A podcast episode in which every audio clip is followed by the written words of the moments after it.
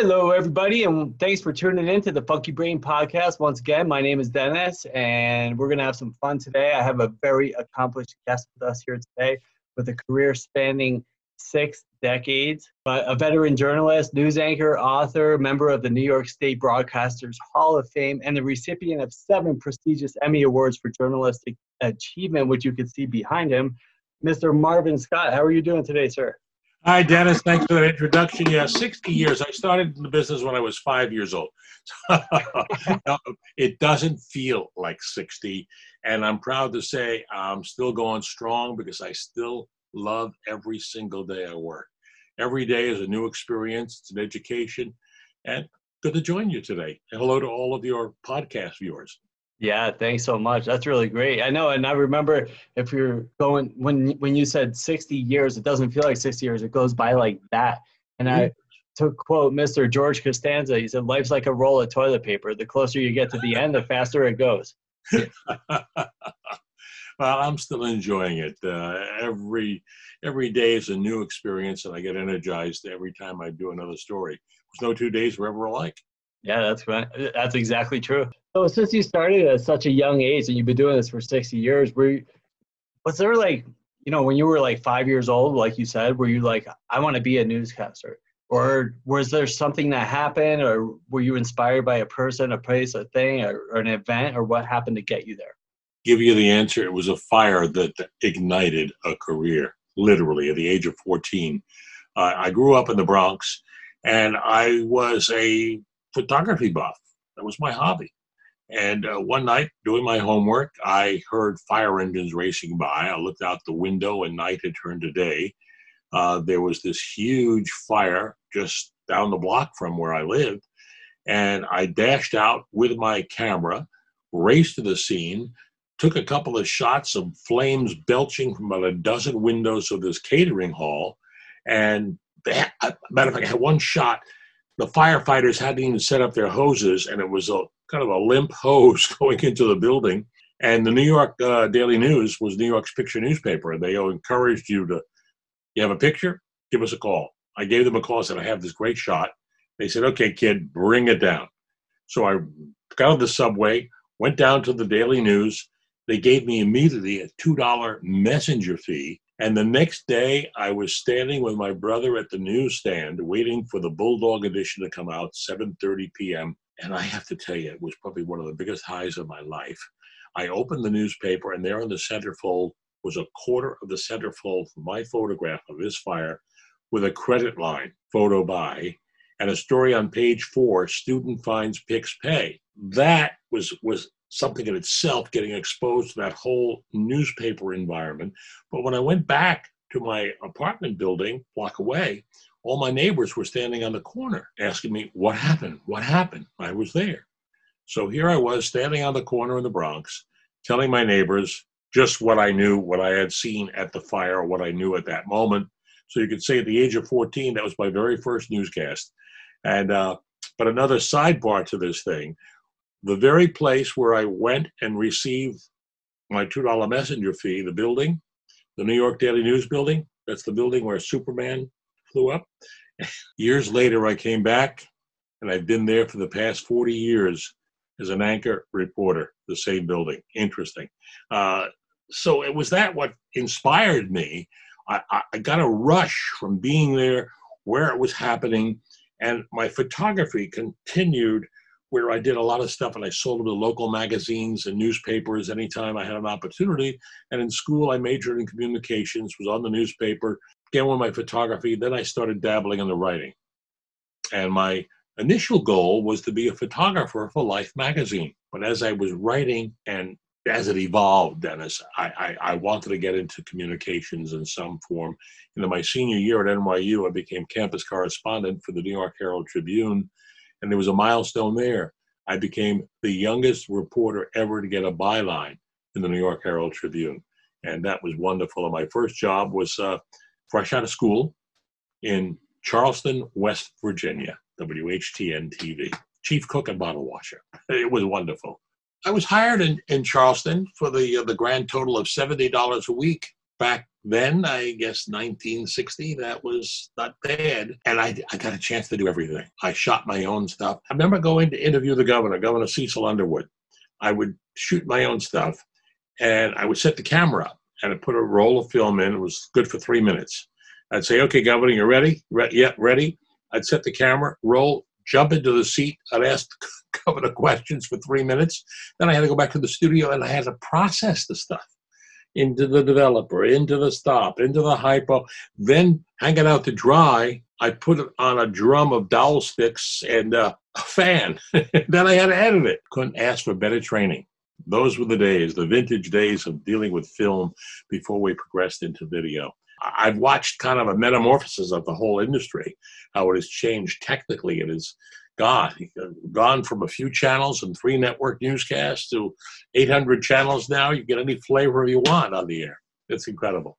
Yeah, so now things have definitely changed. So, so for somebody who is, you know, 14 with their camera and just wanting to get going or 16 years old now, like what advice can you give to them, the, that aspiring journalist, author, uh, photographer, newscaster? What, what would you tell them? I, I advise, and I was telling you about the small market in Nebraska, Scotts Bluff, Nebraska. It was the 198th market out of 201 markets in the country. That's where you start. You get your opportunity. You work at a small station, as I did in Charleston, West Virginia. You get to do everything. You're not held to the union restrictions. You get your feet wet. Look for a cable news station. I have advised a couple of friends to do just that, and they have moved up. There's one friend, uh, Clayton, who wanted to do sports, and he went to a station out somewhere out in the, the Midwest, and he spent about a year and a half there. Then he moved from market 156 to market 100, uh, market 156 to market 84, and he's now looking to move to another market. That's how it evolves. There are opportunities uh, in New York City. Uh, there are a number of reporters, anchors on the uh, regular TV stations, on network operated stations, who came out of uh, cable operations. New York One News 12, Long Island. So it's an opportunity. To, that that's where your best opportunity is today, and you have to let them know you're there. You can't be meager. I mean, I'll, I'll just share this story with you. When I started out, I was trying to get a job at a radio station in New York City. Of course, I had no experience, but when I got my jobs in West Virginia, in Columbus, Ohio, Grand Rapids. I would look for opportunities. When there was a major story, I would call that radio station in New York and say, Hi, Marvin Scott here. Would you like a report on this disaster? I, I did that with a mine disaster in, in West Virginia. I called WNEW radio. And then when I came back to visit my family in the city, I would always make it a point of going over to that station and seeing Lee Hanna, who was the news director. And as it progressed over the years, Lee Hanna remembered me. I got my first job back in New York because he recommended me to UPI Television News, where I came back to New York as night assignment manager, working along with someone named Reese Schonfeld and Burt Reinhardt. Reese Schonfeld was the person who suggested to uh, Ted Turner CNN. Reese became the president, initial president. Uh, when I had an opportunity, when I left one station, they called me to join CNN back in 1980. And then Burt Reinhardt subsequently became president of CNN. So, you know something, it's a small, it's a revolving door. You got to be nice to the people while you're low, while you're coming up, so they don't forget you. And, and I guess my advice is don't let them forget you. If you believe enough in yourself and what you're capable of doing, pursue that dream and keep after the people. Let them know you're out there. Come up with ideas. I mean, I did one of the things, there was a program on, on NBC radio called NBC Monitor. And when I was in West, no, I was working in uh, Grand Rapids, I became a regular contributor to NBC Monitor. I mean, there were things I remember uh, Adlai Stevenson had a thing at the UN and something he said to Khrushchev, I will stay here until hell freezes over. Well, I saw a great story there. So I went to hell. It was frozen over. There was a place actually called Hell, Michigan. and I sat behind, beside a waterfall interviewing someone, a frozen waterfall. You know, the story about hell frozen over. It was a great little story. Bed pushers up somewhere in Lansing, Michigan. So that's my guidance to people. Think out of the box and don't let people forget you and follow that dream. Awesome advice. I mean, stay in front of people. Like nobody's going to come to you while you're sitting on the couch playing Xbox, no. not letting people know you exist and knock on the door and be like, hey, you want this job? You want to get out there and do some stuff? You have to get out there and get in front of people. However, however possible. And now there's so many different look at my what it says above my head, the impossible. You know, it's like get out there. Possible yeah, there's so many different ways to reach people now. I mean, look at us. We're 2,000 miles apart from each other, and we're able to have a great talk here today. I'm sure you get this one all the time, but what was your favorite interview? No, no question about it. It would have to be you with Martin Luther King. That uh, that was an awesome moment. I did not realize back then what he would become and and this symbol of the whole black uh, civil rights movement. Uh, but it was back in 1966. Um, I was returning from an assignment at the Space Center uh, when James Meredith he uh, broke down the color barrier at the University of Mississippi. Uh, he had launched a march through Mississippi called the March Against Fear.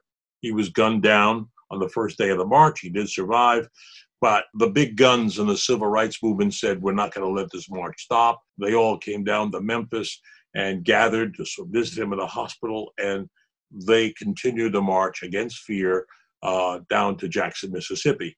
Leading the group, Dr. Martin Luther King, also James Farmer, uh, Floyd McKissick, and the, the head of the radical movement, Stokely Carmichael.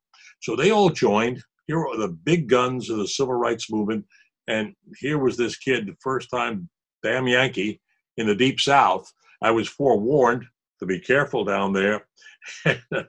and I, I met King. My impression that King was a very tall man. In height, he was, I think, five, just under five six.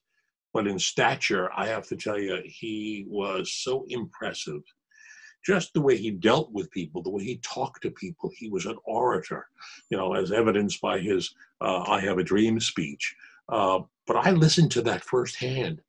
Every night when they would bed down, uh, they would have a little rally before, and everyone, every one of the leaders would have an opportunity to speak. And James Farmer, he, I got to know Farmer. He was so eloquent and a great voice for the civil rights movement.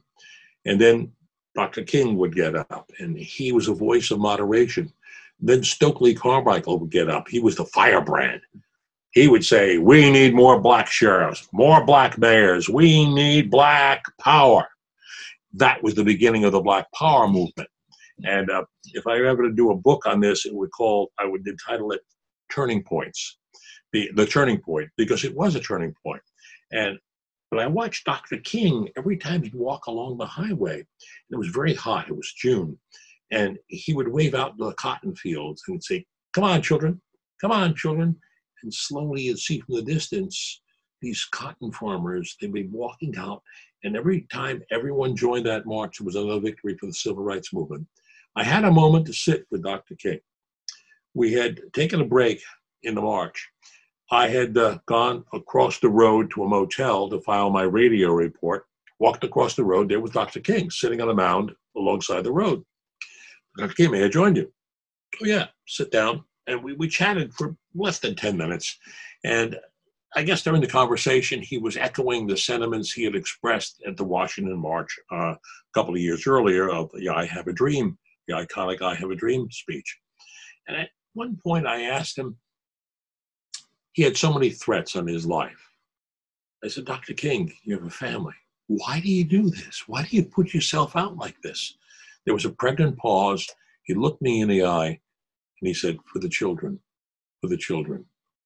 And so many decades later, later it, it, it's the children who have really benefited by all the toils of of his efforts in the civil rights movement in the 50s and 60s. It was most impressive watching him and the way he would talk to the protesters and the rednecks along the road.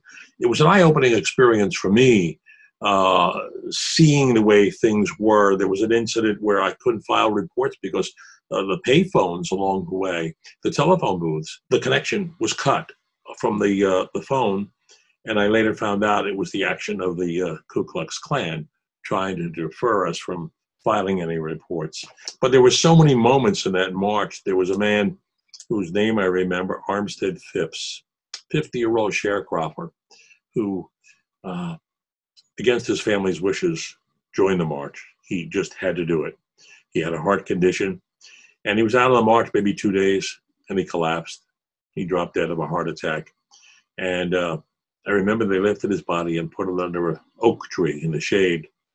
Uh, and Dr. King, James Farmer, everyone else gathered over his body and recited the 23rd Psalm.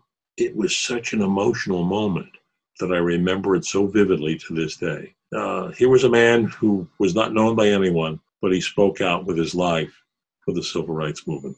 So that's a long response to say who was the most uh, incredible person I ever interviewed, and I say Dr. King, uh, but there were so many others. Uh, God, I could give you a long list, Dennis. Uh, we could go on for hours, and I can give you a profile of, of these people: Sophia Loren, Jerry Lewis, uh, Yasser Arafat, Golda Meir, uh, Presidents Ford, and the list can go on and on. I, I figure I've done in the course of my my 60 year career I have calculated maybe 30,000 interviews. It's not doing one on one. When you figure as a reporter, I'm out in the street each day working a story, maybe I'm doing three, four interviews, plus my weekly public affairs show, News Close Up, I maybe have three guests. So add all that up over a period of years, yeah, 30,000. And I figure about 15,000 stories and still going, still counting. It was really inspiring. I love that. And, you know, to piggyback on something you said earlier about choose what it is that you want to do and then go after it with that with everything you got. And along those lines you know a lot of people think oh i'm going to get out of high school and i'm going to go here. There and there's that straight line and that's not the way it goes. You know you get out of school and you're like i'm going to go here and it goes kind of like this and right. then you end up all over the place and then you get there. Because there's like these uh, walls and these uh, these bumps in the road and what people call failures. So can you tell me one of your failures that you had to hit along the way and how you were able to overcome it and apply it to your life and get to where you are now? I have been at WPIX now, as I say, this is my 40th year, and it has been a roller coaster ride. I have been to the top, I dropped down, came back up. I never gave up. Um, I joined in 1980, 1981. I was made anchor of a program called Midday Edition. It was a syndicated program. And then assignments change. You know, then I was off that program and I was anchoring the weekend news. Then I was doing the daily nightly news. Then I was off the anchor assignment. Yeah, it was a drop. It was a downside for me. At which point I said, hmm, you know, maybe I should leave. I stayed with it. So it was a downer emotionally but I was there. You know, Larry King asked me on his program, you know, why did I ever pursue a network? Why did I stay in New York? And the answer is, there's there's nothing. New York is so eclectic. So much happens in New York. New York is a microcosm of the world, really, when you look at it, and it's so exciting. And a network, as I was a reporter, I'm sitting in the bullpen and waiting for that story to come through. I enjoyed being out there. As I said earlier, I get an adrenaline rush every time I'm doing a story. And I was out there, and it's been a life experience for the stories I've covered in New York, the people I have met. I've watched how things have changed over the years. I've watched the highs, the lows. I've been there through the blackouts and through the riots, and I've been there through 9 11, probably the toughest story I ever covered because it wasn't off in a far off distance. It was in my own backyard. I've had some disappointments. Uh, I, I, had a disappointment. I for 22 years, I, I, was a contributing writer for Parade magazine, and I slipped up once and uh, lost that gig. Uh, that was a disappointment because I failed to alert the editor in time that I had learned the subject of one of my stories had just been indicted. he learned about it before I did, but the story hadn't been planned yet. So yeah, there have been some disappointments along the way, but the point was, I never gave up and I'm not giving up because I still love what I do. And uh, a year ago, I wrote a book. Uh, let me show it to you. see it, a reporter's intrepid journey. And it has been an intrepid journey.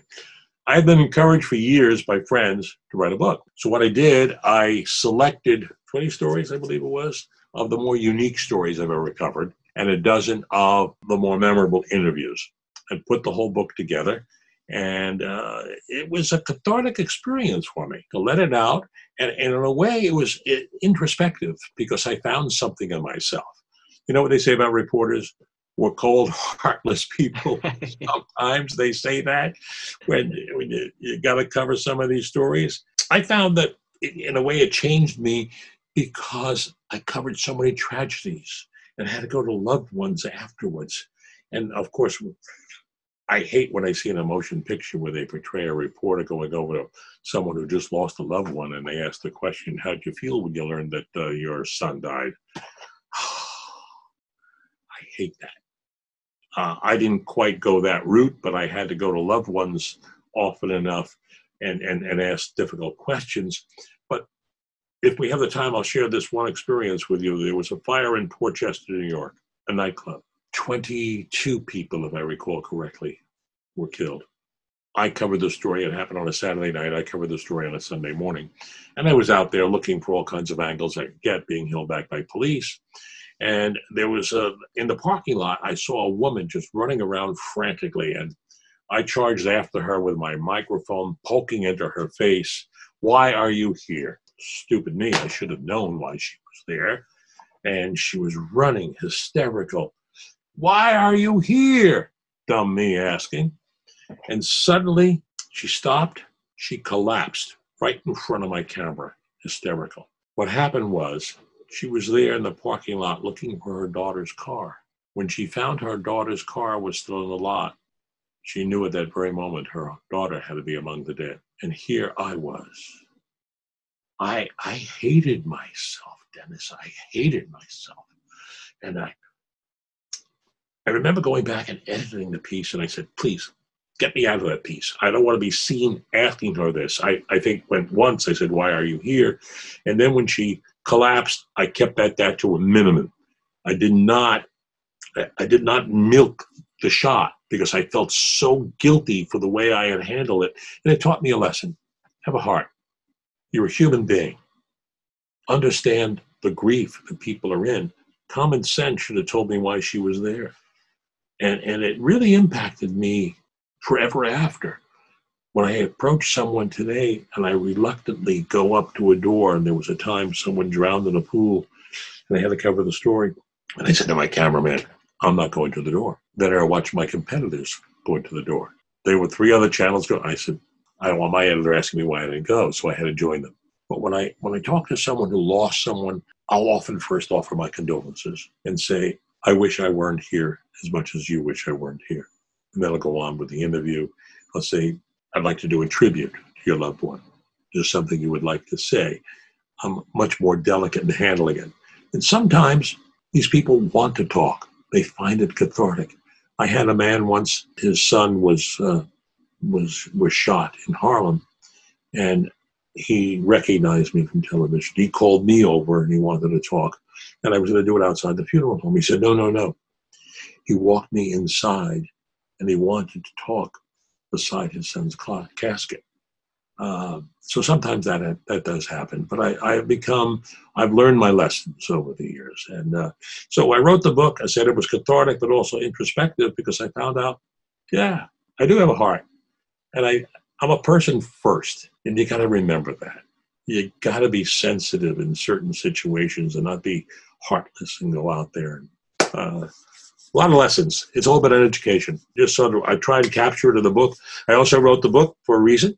I wanted my grandchildren to remember who Grandpa is, and when they, I dedicated to them and to my beautiful wife, uh, uh, Lori, who uh, she was my first line of defense. She would read my copy before I went to my uh, my editor, James. And uh, people ask me how long it take to write it. Unbelievable, six months. How do I do it? I've kept notes on every major story I covered. So I went to the filing cabinet. I would dig out my old notes, some of them on yellowing pages. Someone wanted to know how in the world do you remember the name of the driver in Phnom Penh, Cambodia? there he was on a yellowing page. So uh, yeah, that's how I did it in six months. I brought it all back, and I saved like headlines from newspapers and wire copy, plus my own stories. Plus, I have uh, video and, and audio tapes of. I, I have an audio tape that I did with Martin Luther King back in 1966. So yeah, I retained it. I, I keep telling my wife we got to find a place, a school somewhere to uh, that would would welcome to have these videos and audios and uh, uh, to give it to someone rather than see it all get dumped when I'm gone. No, there's a lot of history there. Yeah, that's so cool. Well, first of all, out of all of that, matter of fact, let me just can I put a plug in? Please do, yeah. I mean, it's a fascinating book, and I have to say so myself. As I saw it, A Reporter's Intrepid Journey. It's on Amazon and it's on Kindle. And it's kind of a book you don't have to read straight through because you don't need chapter from pick a chapter you want. But my daughter has picked out some chapters that that are good enough that she could read to the kids before they go to bed. Here's what Grandpa wrote, and uh, so I get a kick out of it when when the kids they're they're seven and ten, and I look forward to sharing some of these stories with them. But when they come over here and they see some of these pictures on my wall, and they're learning about it in school, is that is that you and Martin Luther King? Is that you and Bill Clinton? and I, and I, I'm delight and I revel in telling and sharing the stories with them. Do you have a website, a way for people to find you there? Uh, you get me at Facebook, I guess WPIX. Just put in Marvin Scott. Yeah. I'm not. I'm not the African American politician from Indiana. yeah, he's the first one who pops up as a Marvin Scott. Incredible when I got online, found out how many Marvin Scotts there are out in the world. Well, everybody, I think you know by now, but we've been listening to Marvin Scott. Great, great conversation. Thank you, Dennis. I appreciate it, man. And thanks everybody for watching the Funky Brain podcast. Have a wonderful day today. We'll talk to you soon. Hey, Dennis here. Have you ever looked in the mirror and thought, I need to quit? Or maybe you've tried dozens or even hundreds of times on your own, but you can't do it? If you are sick and tired of being sick and tired, call me now for a free 20 minute consultation. We'll just talk for a little bit and we'll see if you don't feel better. And while we're all dealing with the COVID pandemic, I'm offering two free full 40 minute coaching sessions. We'll get you set up with the tools you need to become successful in recovery and sobriety. I know from experience, having been sober since April 8th of 2003, that it is not easy, but you don't have to do it by yourself. I'm here to help. We'll do it together.